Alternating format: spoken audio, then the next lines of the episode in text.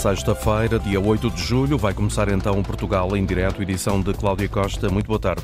Muito boa tarde, Augusto. Com as altas temperaturas a afetarem a generalidade do território e a seca já instalada no país, várias autarquias estão a preparar medidas de contingência para implementar em função da escassez de água, como é o caso de Chaves. Viseu, essa já passou à prática. O Porto de Abrigo do Zumarino em Albufeira está a comemorar 20 anos.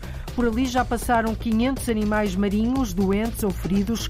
Durante muitos anos foi o único do país a tratar estes animais para, assim que possível, serem devolvidos à vida selvagem. O repórter Mário Antunes equipou-se a rigor para nos dar a conhecer este hospital veterinário aquático do Algarve. Portugal em direto na Antena 1, RDP Internacional, Antena 1 Madeira e Antena 1 Açores, com edição da jornalista Cláudia Costa. Viseu, tal como outros conselhos do país, entraram em prevenção quanto ao consumo de água. A seca e as temperaturas muito elevadas estão a criar alguns condicionalismos e condicionamentos e os alertas às populações dispararam. Em Viseu já se reduziu mesmo a pressão da água nas torneiras. Paula Vera. A pressão da água na rede pública de Viseu já foi reduzida como medida preventiva.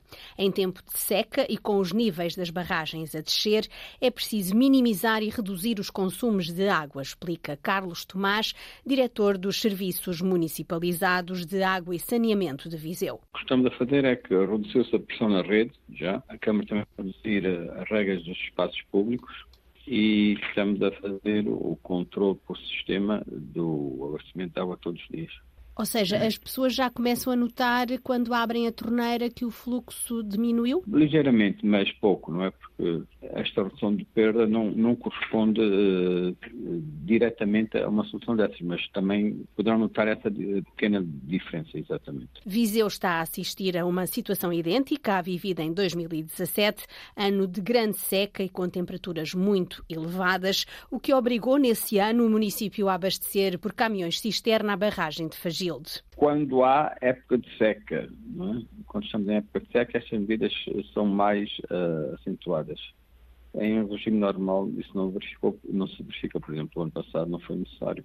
Em 2017, por exemplo, eh, tiveram que. Foi, em, sim, sim, sim. Estas medidas que estamos a adotar agora são muito semelhantes às de 2017. Ponderam eventualmente o recurso ao abastecimento através de caminhões cisterna? Não está equacionada essa hipótese. E nem, nem está previsto eh, cortes de abastecimento de água? Também não. Ou seja, são tudo medidas preventivas para que tal não aconteça? Sim, sim, para reduzir os consumos, para que o armazenamento temos uh, nas albufeiras uh, se prolongue por mais tempo. Não é? Estão já previstas novas medidas para alertar a população de Viseu e sensibilizar os municípios para a poupança de água. Mas Carlos Tomás, diretor dos Serviços Municipalizados de Água e Saneamento de Viseu, não quis abrir muito o jogo. Eh, isso será analisado pelo Conselho de Administração na próxima semana e depois uh, provavelmente será divulgado. Não é? Ponderam eventualmente o recurso ao abastecimento através de caminhões cisterna? Não está equacionada essa hipótese. E nem, nem está previsto uh, cortes de abastecimento de água? Também não. Ou seja, são tudo medidas preventivas para que tal não aconteça? Sim, sim, para reduzir os consumos, para que o armazenamento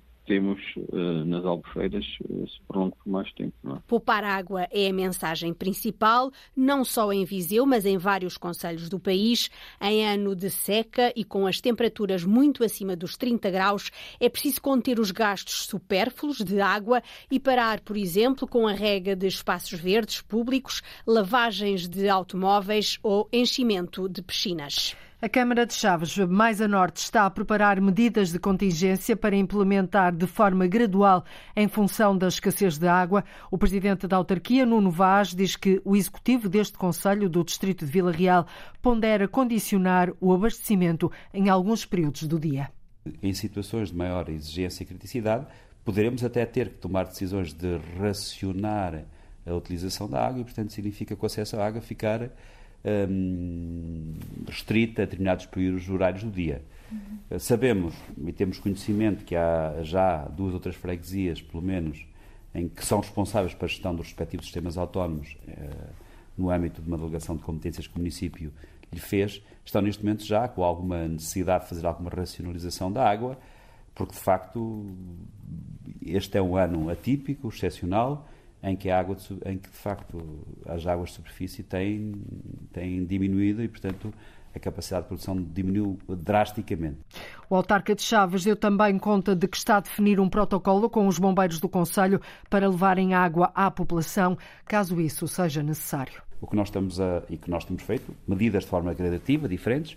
Uma passa uh, por uma medida que estamos neste momento já a implementar, que é o transporte de água às populações em que pontualmente, em situação excepcional, haja um corte, uma interrupção de água e, portanto, com as corporações de bombeiros, com as três corporações de bombeiros, temos um compromisso que será em breve vertido em contrato de programa, em que ficarão, enfim, com a obrigação de colaborar neste processo e de assegurarem um número mínimo de transporte de, de reservatórios de água o autarca de Chaves, Nuno Vaz, avisa que se a água tratada for destinada ao consumo humano, refeições e higiene pessoal, o abastecimento será garantido. No entanto, acrescentou que se for usada para, por exemplo, rega de jardins, de hortas, lavar, lavar viaturas ou pavimentos, será insuficiente. Existe há 20 anos e por ele já passaram cerca de 500 animais marinhos doentes ou feridos. É o Porto de Abrigo do Zumarina, em Albufeira, uma espécie de hospital veterinário aquático. Ali são tratados cágados, por exemplo, mas também tartarugas marinhas ou até focas. Quando abriu, foi o primeiro do género no país e durante muitos anos o único a tratar estes animais para, assim que possível, serem devolvidos à vida selvagem. O repórter Mário Antunes equipou-se a rigor e foi conhecer o Porto de Abrigo. Olá, boa tarde. Olá. Vocês agora vão entrar numa, numa área de quarentena, por isso eu vou precisar que vocês coloquem aqui umas, umas vestimentas especiais, uma touca, uma batinha, umas botinhas, que é uma questão de quarentena e eu já explico depois porque é que vocês estão por isto tudo. E mergulhamos os pés aqui? Sim, passam os pezinhos aqui neste pedilúvio, okay. que vais desinfetar a sola e a seguir pomos as botinhas para proteger. Ok, vamos a isto. Tá bom? Obrigada. Cumprido o procedimento sanitário, entramos no Porto de Abrigo do Zumarino. Desde há duas décadas, o Hospital Veterinário Aquático do Algarve. Vamos, guiados por Antonieta Nunes, a enfermeira veterinária que o coordena e Hélio Vicente, o diretor de conservação do Zumarino. Isto é um hospital aquático e, portanto, o que nós vemos aqui é praticamente tudo aquilo que nós vemos num hospital tradicional para humanos, com duas grandes diferenças. nos hospitais humanos entra uma espécie que são humanos e, portanto, os especialistas que lá estão, todos eles trabalham com a mesma espécie. Nós aqui temos um desafio uh, acrescido, às vezes mais difícil, mas também mais aliciante, é que nós temos de trabalhar com diferentes espécies. Nós temos de ter uma de resposta e de eficiência uh, para diferentes espécies que às vezes são completamente opostas do ponto de vista evolutivo. E por outro lado, é um hospital onde nós não temos camas, mas temos uns tanques que são as camas aquáticas para estes animais, que têm o mesmo princípio. É suposto que os animais estejam ali o mais imóveis possíveis, porque estão a recuperar forças, energias e afins, e também que nos permitam, de uma forma rápida, aceder a esse animal, seja em que posição em que ele esteja, numa questão de segundos, se houver uma emergência clínica. O Porto Abrigo do Zumarino foi o primeiro equipamento do género no país apto a receber animais marinhos para reabilitação. Apesar de estar integrado na área do parque aquático, o espaço que agora cumpre 20 anos de existência tem regras diferentes e uma filosofia de funcionamento à parte. Tudo o que se passa aqui tem regras diferentes, tem uh, velocidades diferentes e filosofias diferentes.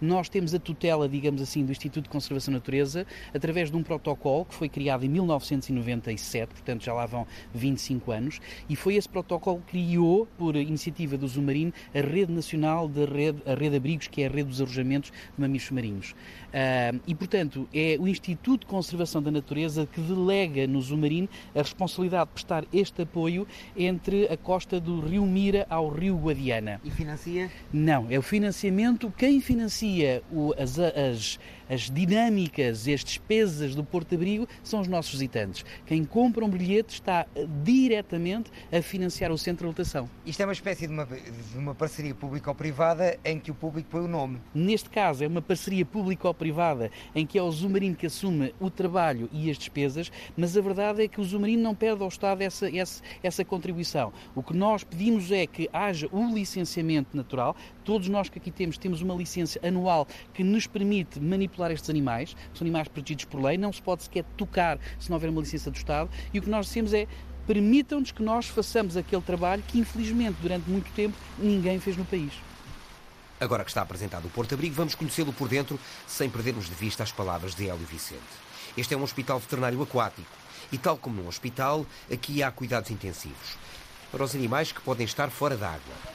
A esta enfermaria interior voltamos mais adiante. Agora focamos nestas outras exteriores. Os animais, quando veem um humano a aproximar-se, fogem logo. Estes tanques têm água permanentemente a correr. Como enriquecimento, a gente faz esta cascata de água, como às vezes para arrefecer a água, quando as temperaturas estão muito elevadas, isto faz, faz um, um grau de evaporação que arrefece um bocado as piscinas, portanto não, não, estão, não estão sempre ligados. O que é que habitualmente, que animais é que habitualmente vêm para estas piscinas? Assim? Cágados, tartarugas marinhas, normalmente. Normalmente são, é o que a gente usa nestas. O que acontece, que é o que ele estava a dizer, às vezes as tartarugas são um bocadinho de maiores dimensões ou já precisam de mais espaço para exercitar e a gente passa para outra piscina, que é o caso que vocês vão ver a salina que está naquela grande. Aquela é de água salgada? Água salgada. Salina é uma tartaruga marinha que foi encontrada há cerca de um ano, presa nas redes de um pescador que contactou o Zumarino para que ela fosse tratada. É uma tartaruga marinha, exatamente. Dá para perceber agora a diferença deles, né? Pronto, ela já, é, ela já tem um, um, tamanho assim substancial, elas vêm no mesmo tamanho que, via, que estão aquelas crias na clínica, mas esta é só de água salgada. Portanto, Qual é, é a história desta marinha. tartaruga? Porquê é que ela chegou aqui? Ela chegou há um ano, foi, presa, eh, foi encontrada presa em artes de pesca uh, no rio Guadiana. Porque foi o próprio pescador que, ao puxar as suas redes, que viu que o animal estava lá e contactou-nos. Não uh, tinha este tamanho ou já tinha este tamanho? Já tinha aproximadamente este tamanho, já cresceu qualquer coisinha, mas pronto, ela já era maior do que, do que uma, um, o habitual é esta tartaruga chegarem aqui com mais ou menos. Uh, 1 kg, 2 kg, 3 kg e esta aqui tem cerca de 50. Mas uma das partes mais bonitas da história aqui desta tartaruga, que nós chamamos salina, é um, a parte mais bonita tem a ver com o facto que hoje em dia, é uma coisa que pode ser surpreendente para muitas pessoas, é que já são os próprios pescadores que têm este cuidado nos chamar ainda há muito preconceito de que os pescadores são os principais responsáveis pela, pela morte desnecessária destes animais. Mas a verdade é que os maiores parceiros nos últimos 20 anos do Porto Abrigo e dos últimos 30 do Zumarino em termos destes apoios são precisamente os pescadores. Há, há, há mestres que interrompem a faina, trazem a embarcação para a terra para trazer uma tartaruga que encontraram nas redes e avisam-nos, ainda estão em alto mar, para dizer nós vamos levar o animal a bordo, por favor estejam lá para o recolher e depois voltam à faina. E, portanto, é. essa é uma das histórias bonitas que os portugueses conseguiram inverter esta tradição destes animais morrendo desnecessariamente sem apoio. Agora, até os pescadores as apoiam. Ao longo de 20 anos, quantos animais já foram tratados neste hospital que é único no país? Uh, neste momento já existe um segundo uh, na zona de Aveiro, mas já são umas centenas que andam entre os 500 e 600 animais. Uh, animais que passaram pelo centro, mas há muitos mais que recebem apoio, porque em diferentes épocas do ano o Zumarim também faz apoio nos animais que estão na praia, mas que não precisam de entrar num centro de lotação. Há, há, animais que não precisam de ir para as emergências, às urgências, precisam de ir passar pelo centro de saúde, levam um curativo e podem voltar para casa. E muitos animais são, digamos assim, apoiados apoiados em ambulatório não precisam entrar no centro de lotação. Mas por aqui já passaram quase 600 animais ao longo destes anos. Que animais assim mais exóticos é que já tiveram que tratar aqui, que arrojaram ou na costa, tem ideia? Eu posso, eu posso dar aqui dois exemplos. Nós já recebemos pedidos de apoio para cachalotes, por exemplo, mas eu acho que o dos mais exóticos já passaram aqui pelo Porto de Abrigo e a Antonieta pode agora também dar a perspectiva dela a vinda para aqui de lontras e é um desafio extraordinário uh, cuidar de lontras. As lontras são exímias a encontrar uh, zonas de fuga, elas exploram todos os locais e principalmente quando estamos a falar de crias, nós temos que criar formas de alimentar as crias sem que as crias fiquem uh, uh, ligadas aos humanos. Por exemplo, nós tínhamos que utilizar impermeáveis amarelos, porque é uma cor que normalmente os humanos não usam na roupa, impermeáveis porque ajudava a disfarçar os nossos contornos para que eles não identificassem dois braços, duas pernas e afins de um humano.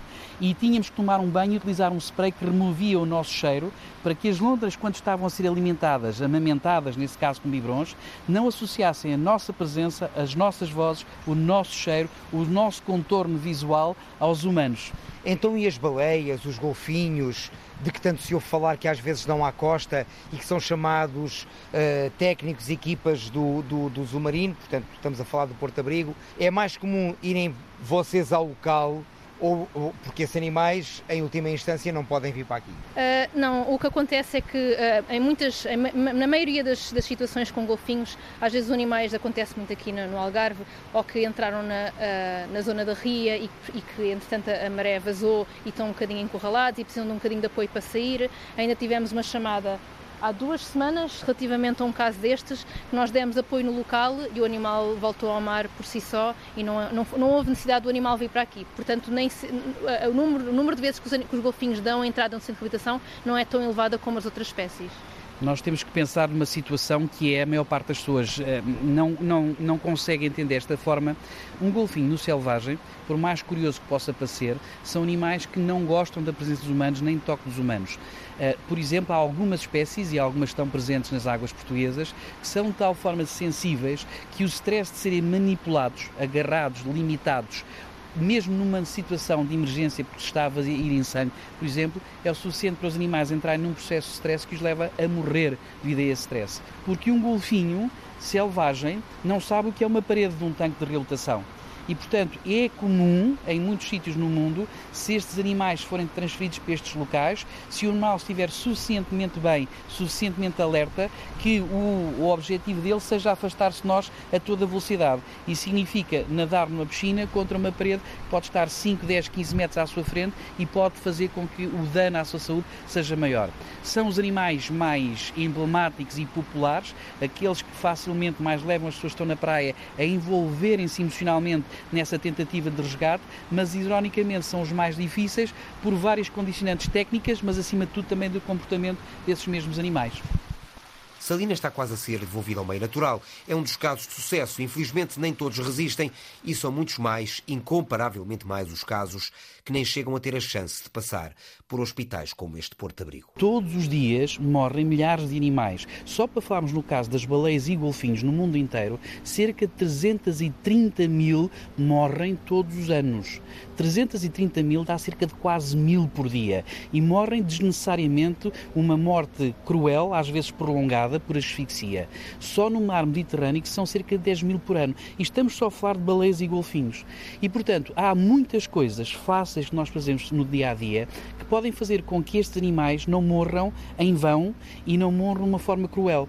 Portanto, ter um espaço como este, um centro de lotação, não só estamos a fazer o papel de ajudar esses animais que não têm culpa de partilhar o mesmo espaço e o mesmo tempo com esta espécie dita sapiente, que somos nós, os humanos, uh, e ao mesmo tempo que estamos essa oportunidade, estamos a dizer aos nossos visitantes, através destas janelas de vidro aqui atrás de nós, que o trabalho que está a ser feito aqui pode literalmente salvar vidas. É o que está a ser feito num outro espaço que agora agora vamos visitar. No interior do Porto Abrigo há uma enfermaria de cuidados intensivos. É lá que está desde maio, por exemplo, um cágado que foi cuidado pela mesma pessoa ao longo de 50 anos. Só que essa pessoa faleceu e a enfermeira veterinária Antonieta Nunes foi contactada porque era urgente encontrar uma solução. É uma das duas espécies de cágados que existem em Portugal e que vivem cá, na nossa, que fazem parte da nossa fauna. E alguém cuidou dele durante 50 anos? Alguém cuidou dele mais de 50 anos. Infelizmente, esse senhor morreu com Covid e o, o genro dele contactou-nos no sentido de saber o que é que poderia fazer de melhor para este animal. E nós explicámos, tendo em conta que era uma espécie que existe em Portugal, que se ingressasse para o Zumarine, o nosso único intuito era que ele se desabituasse, neste caso é uma questão de mesmo desabituar-se à presença humana e depois voltar ao selvagem. No entanto, ela tem várias alterações que têm que ser trabalhadas e têm que ser tem mesmo aspectos clínicos que têm que ser melhorados antes dela antes da gente ponderar uma devolução deste animal à selvagem. É, a ideia é, é que este animal regresse ao seu habitat. Sim, sem dúvida. Uh, ele teve mais de 50 anos aos cuidados humanos, mas o intuito é que ele volte sempre ao selvagem. Portanto, todos os animais do centro de reabilitação estão aqui para voltarem ao seu habitat natural. Neste caso, este animal o habitat natural dele não era na casa do senhor, portanto ele, ele teve com o Caga durante estes 50 anos, mas agora é mesmo que ele é um percurso, vai ser um percurso longo, porque são 50 anos a ser alimentado à mão, a estar habituado à nossa presença, e nós agora estamos a vê-lo aqui na clínica, que podem achar que ele continua aqui com a nossa presença, e é verdade, mas neste momento ele tem problemas clínicos que têm que ser uh, trabalhados, e por isso é que está, está aqui. Por comparação, sendo isto um hospital, isto seria assim uma espécie de unidade de cuidados intensivos? É exatamente isso. Aqui na clínica nós colocamos os animais que estão como se fosse em cuidados intensivos, exatamente. Ou seja, temos de estar mais perto deles e por isso é que não estão nos habitats lá fora, nem tão visíveis ao público ainda, estão, é isso, em estado crítico e por isso mesmo estão aqui. Tal como a tartaruga salina ou este cágado que viveu com o mesmo dono durante 50 anos, o objetivo da equipa do Porto Abrigo é sempre o mesmo: salvar vidas, recuperar os animais e, logo que possível ou sempre que possível, devolvê-los ao habitat natural. E por isso mesmo nós fomos conhecer este Hospital Veterinário Aquático do Algarve, que é o porto de abrigo do Zumarino. Chama-se Júlia Cota. Eu tenho peças muito diferentes em que é caixote. E, portanto, estou a desembrulhar, mas estou a ficar um bocadinho cansada. Agora, se não é indisposição, que idade é que a Júlia tem? Tenho 86. Artesã, 86 anos e mais uma feira. É verdade, eu mortinha por vir aqui que estava. Aqui onde, Arlinda Brandão? Na Feira Internacional de Artesanato de Lisboa, onde veio vender as suas peças de arte popular feitas de barro e reconhecidas quer pelas formas das figuras, quer pela riqueza das suas cores. A população da Passinha, no Conselho de Alenquer, diz que a circulação de mais de 300 veículos pesados de uma empresa de logística naquela localidade está a pôr em causa a segurança e a saúde das pessoas. A rua por onde agora passam os caminhões estava interdita a pesados desde 98, já que é muito estreita e tem casas de um lado e do outro. Os moradores queixam-se também do ruído e danos nas habitações, por isso avançaram com uma providência cautelar em setembro passado e ainda aguardam a decisão dos juiz. A empresa diz que está a respeitar o estudo de tráfego apresentado durante o processo de licenciamento da unidade e que tomou várias medidas para mitigar o impacto junto dos moradores. A Câmara de Alenquer adianta Antena 1 que espera até ao final do ano avançar com a construção de uma via alternativa para os caminhões. O repórter João Ramalhinho foi ao terreno ouvir as partes envolvidas. Não um, mas sim vários caminhões, noite e dia, a circularem pela Passinha. Mais de 300, segundo as contas da moradora Helena Nuno. Contamos 388. Em média, nunca temos menos de 200, 350 caminhões por dia, aqui dia e noite. Viaturas pesadas que circulam numa rua estreita, sem passeios e com casas de um lado e de outro. Helena Nuno, residente na Rua dos Bons Amigos, por onde passam os caminhões têm várias queixas. Além das manobras, do, do, buzinar, do ruído, da poluição, da qualidade de vida, da segurança, da saúde das pessoas, isto tem um impacto muito negativo na, no sono. Apresentámos o caso no, no Tribunal Administrativo do Círculo de Lisboa, pedindo uma providência cautelar urgente para que uh, se limitasse então o número dos caminhões. Impacto na estrutura das habitações, acrescenta outro morador da Passinha, Manuel Camilo. Tenho uma vivenda mesmo à borda da estrada, que eu fiz desde que os caminhões começaram aqui a passar, a vivenda já está a começar a rachar. Sim, eu fui obrigado a meter as janelas duplas. Está a ver, mesmo assim, ainda me incomoda bastante. Aos protestos junta-se Simeão Contente, também residente na Passinha. Diz que com o barulho dos caminhões a circularem na zona, a esposa só consegue dormir com recurso à medicação. A minha mulher, para dormir, está a tomar medicação. Vejo a velocidade a que este caminhão neste momento está a passar e de dia vejo o ruído que ele provocou. Agora imagine, não é, este, este estado de alerta permanente. No centro da polémica, do protesto, a circulação de muitas viaturas, segundo os moradores, com destino à empresa de logística Santesival. As instalações da empresa foram licenciadas, refere o presidente da Câmara Municipal de Alenquer, Pedro Folgado, com um pressuposto. Quando licenciamos aquela empresa, foi num pressuposto que iria haver muito menos pesados do que efetivamente existem. Os moradores falam em 20. Certo. Foi o estudo que apresentaram. Agora dizer, olha, agora não podem Uh, chega aos 20 e deixa de haver uh, movimento e, portanto, deixa da empresa poder faturar. É complicado e eu percebo isso. Pedro Folgado deixa claro que está solidário com os moradores e adianta a Antena 1 que a solução para o problema passa pela instalação de semáforos no local e construção de outra via. E já está a trabalhar nisso. Nós temos um estudo prévio praticamente pronto para essa via alternativa. Já reunimos várias vezes com o proprietário dos terrenos eh, ao lado da via atual, no sentido de podermos eh, ou chegarmos a um acordo ou uma expropriação para uh, termos terreno para construir a tal via. E, finalmente, andamos a pensar, enfim, não vamos inibir os, uh, com a, a, solução que eu vou dizer a seguir, não vamos inibir uh, os pesados, mas se calhar em termos de segurança minimizamos, que é pôr ali uns semáforos e, portanto, estamos também a finalizar essa enfim, possível adjudicação. No próximo ano, o assunto da via alternativa será resolvido, segundo o Presidente da Câmara Municipal de Alenquer, Pedro Folgado. Eu queria ver se, pelo menos até ao fim do ano, começava a execução da obra. No próximo ano o assunto estará resolvido? Penso que sim, ou pelo menos essa é a minha expectativa. Num comunicado enviado à Antena 1, a Santos Ival começa por sublinhar que, em momento algum, informou a Câmara Municipal de Alenquer da circulação de apenas 20 veículos por dia na Passinha e que os veículos utilizados são construídos e homologados com a última tecnologia de insonorização e redução de emissões de CO2. Quanto aos motoristas, foram instruídos para terem o máximo cuidado durante a passagem na estrada em causa e reduzirem ao máximo a velocidade.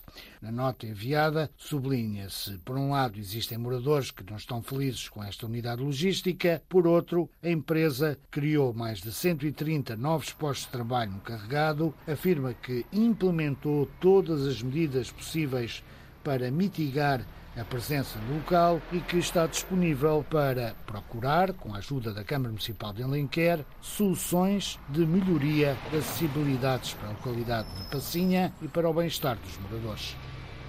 O certo é que estes 300 caminhões põem os nervos em franja aos moradores da Passinha, no Conselho de Alenquer. Júlia Cota, a famosa artesã de Barcelos, recebeu o Grande Prémio Carreira na FIA, a Feira Internacional de Artesanato de Lisboa, que decorreu até domingo. A artesã desenvolveu um estilo de figurado muito próprio, muito particular, dando corpo a um mundo fantástico repleto de cores. As emblemáticas bonecas juntam-se aos diabos vermelhos e a outras criaturas que lhe saem das mãos. A artesã nasceu em dezembro de 1935 na freguesia de Galegos, Santa Maria, filha da lendária artesã Rosa Cota e neta de João Domingues Cota da Rocha, pai do Galo de Barcelos, desde a terra idade que começou a trabalhar no barro. As obras artísticas de Júlia Cota nascem do imaginário popular minhoto. A repórter Arlinda Brandão encontrou-a na Feira Internacional de Artesanato de Lisboa, cheia de saudades destes eventos. Vou ver se é desembrulho do meu bagarzinho. A artesã Júlia Cota parece uma das suas bonecas a que está a tirar o papel que trouxe na viagem de Barcelos para Lisboa para não se partir.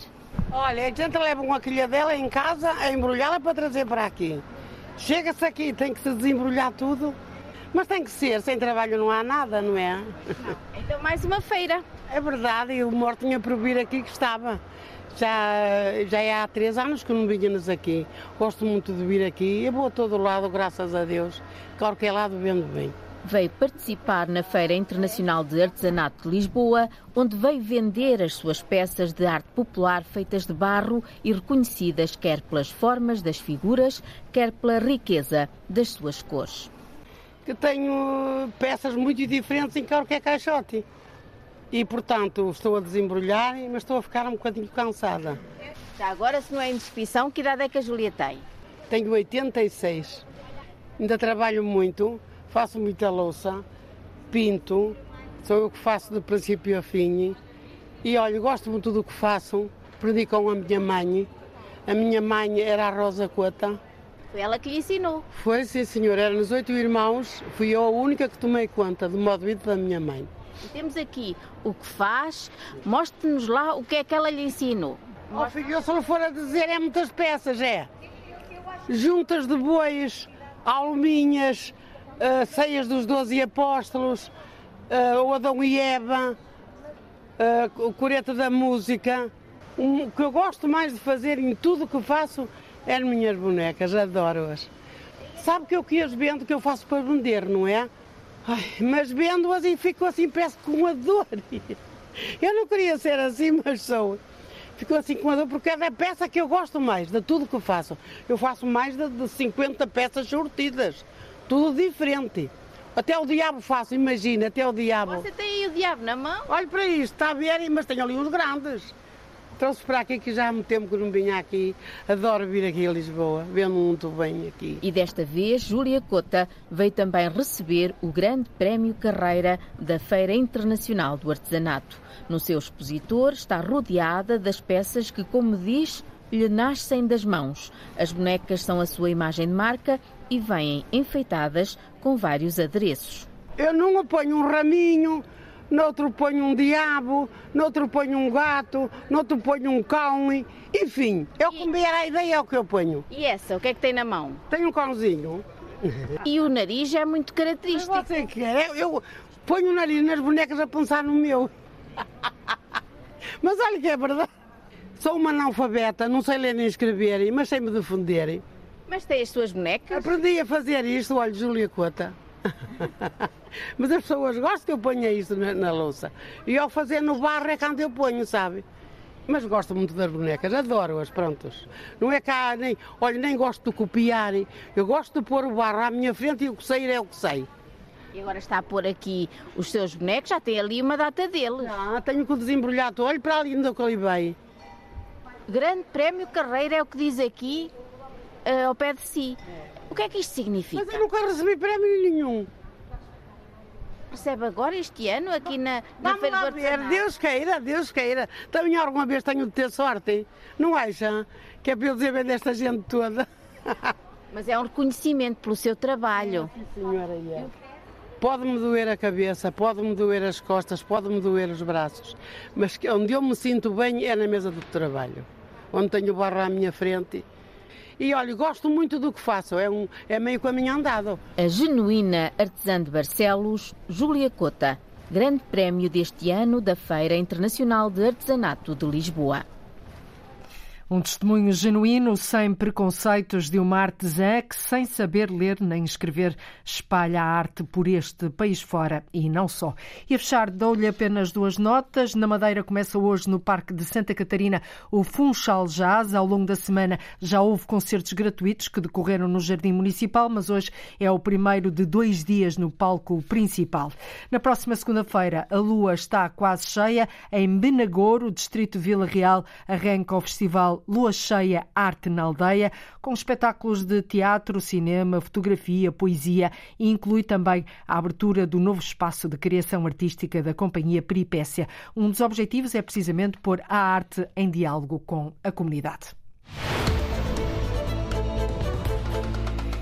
E fechamos assim mais uma semana de edições do Portugal em direto. Hoje o formato um pouco mais curto devido à morte de José Eduardo dos Santos. Voltamos na próxima segunda-feira a ligar o território, o país, o norte e o sul, o litoral e o interior, o continente e as ilhas. Passe um bom fim de semana. Cá estaremos para ouvir. Bom fim de semana, Cláudia Costa, Portugal em direto, outra vez à uma da tarde, segunda-feira.